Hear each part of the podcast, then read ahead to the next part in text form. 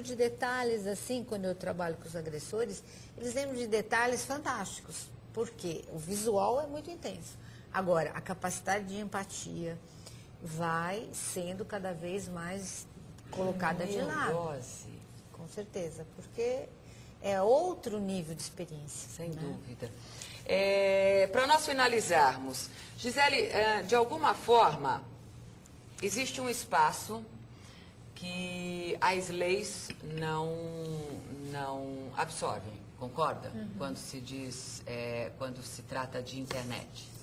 As leis vão até a página 3. O resto é derivação. E não existe nenhuma possibilidade de termos algo diferente disso. Pelo contrário, a sofisticação desses instrumentos, eu acho que nos levam a ter um distanciamento e uma permissividade cada vez maior.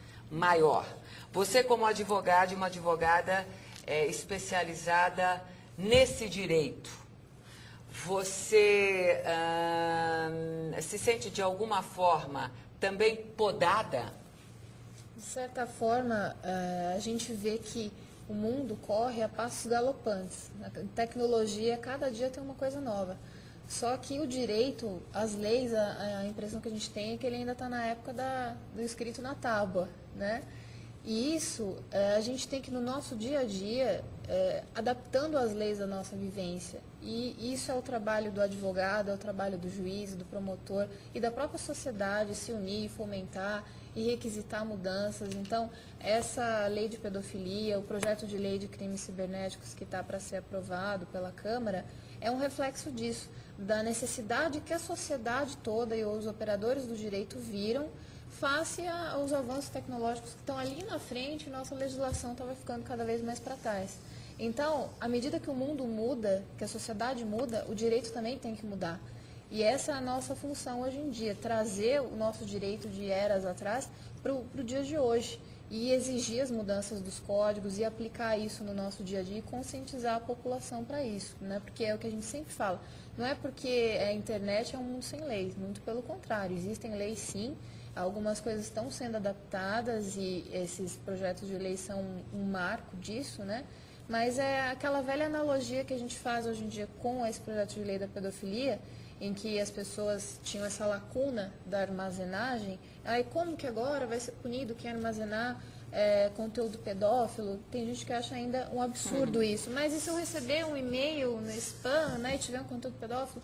Mas olha só, é, sempre foi punido o indivíduo que porta uma certa quantidade de, de drogas, né? maconha, cocaína, enfim.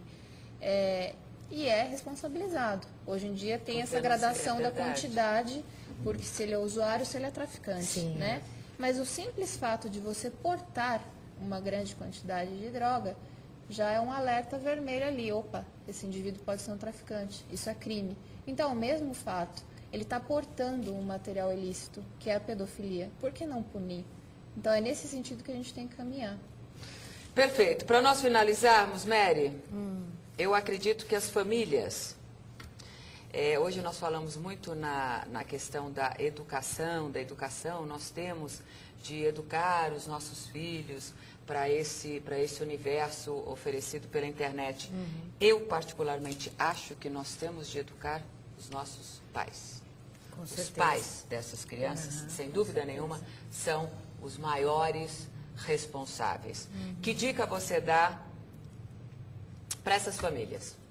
É, eu acho que essa mais importante, que é o estabelecimento de uma intimidade, de uma proximidade, né? Eu preciso saber do meu filho.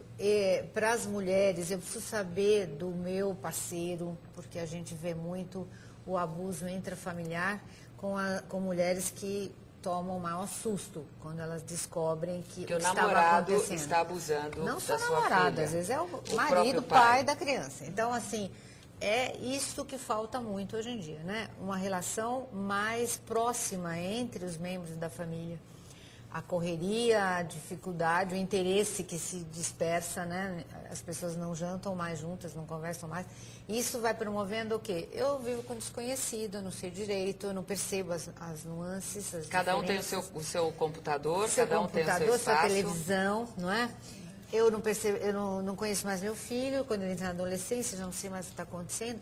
Então, a proximidade, uma relação de intimidade, uma atenção para quem, com quem eu estou convivendo são fundamentais para se fazer uma prevenção primária, que é essa de evitar que essas situações ocorram. Né? Tá aí a dica da doutora Mary. O Fala Sério fica por aqui, mas nós voltamos na próxima segunda-feira, 11 horas da noite. Obrigada pela sua companhia e até a próxima segunda-feira.